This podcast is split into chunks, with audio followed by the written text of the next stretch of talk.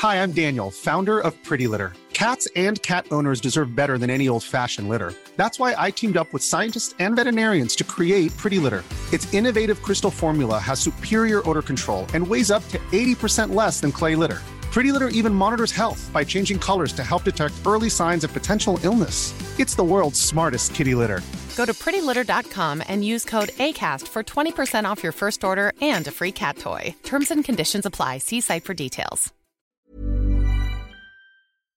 What you're about to hear is a teaser for our new bonus episodes we're doing for subscribers to Beast Inside, the Daily Beast membership program. We have a very special guest with Masha Gessen, who's an author and journalist who writes brilliantly on authoritarians. And we're going to have her discuss with us why we should all care about this subject. Again, this is for Beast Inside members only.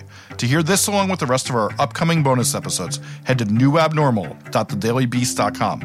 That's newabnormal.thedailybeast.com. We're so thrilled to have you today. Thank you. First, I want to talk to you. You wrote this piece in the New Yorker last week, or this week, or today. I mean, who even knows? In the in the Forever Tuesday, yeah. Right, exactly. And it was, and I know you've written about this in your books, and, and you've written about this before, but it was so struck by it, and I wanted to talk to you about this idea that we kind of got off easy this time. The piece I, I published right after the election was, uh, or right after the election, we're still in the election. It's like we're always in March and always in, in the election. It's about the concept of an autocratic breakthrough. I borrowed that idea from a Hungarian sociologist, Balint Magyar, whose work I've used a lot. He's brilliant and has developed this very detailed model based on studying the Central and Eastern European democratic backsliding. And he divides autocracies into three stages autocratic attempt, autocratic breakthrough, and autocratic consolidation. Now, what distinguishes the autocratic attempt is that it is reversible by electoral means. And the thing is, like, we don't know, or we don't necessarily always know, uh, when the autocratic attempt is over, when it has passed into autocratic breakthrough. But he suggests that there are structural changes and institutional changes that aspiring autocrats put in place that create the process of autocratic breakthrough. And after you pass through the autocratic breakthrough, it is no longer possible to dislodge the autocrat by peaceful means.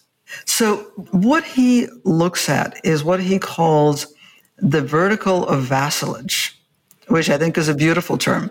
Weirdly, Putin uses a similar term and has used a similar term ever since he came to power 20 years ago, he was talking about vertical of power or the power vertical. And by this, he meant that, you know, he thinks that the whole sort of system of checks and balances is really unwieldy. You just should have a single command center.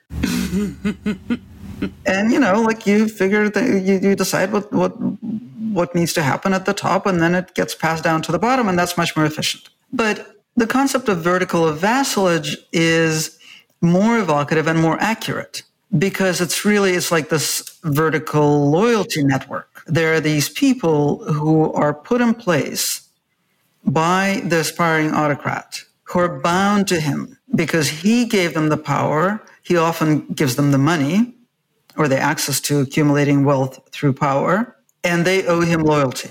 And this is a very important thing to modern autocracies right? They're all like mafia states basically so Donald Trump, what I'm arguing in, the, in this piece is that Donald Trump, not only is he refusing to admit electoral defeat, but he's actually trying to activate a vertical of vassalage that he's put in place.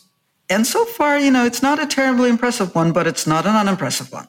What he's done is he's created these these verticals that you can trace, you know, from Trump to Mitch McConnell to all the judges and three Supreme Court justices that Mitch McConnell got through the Senate.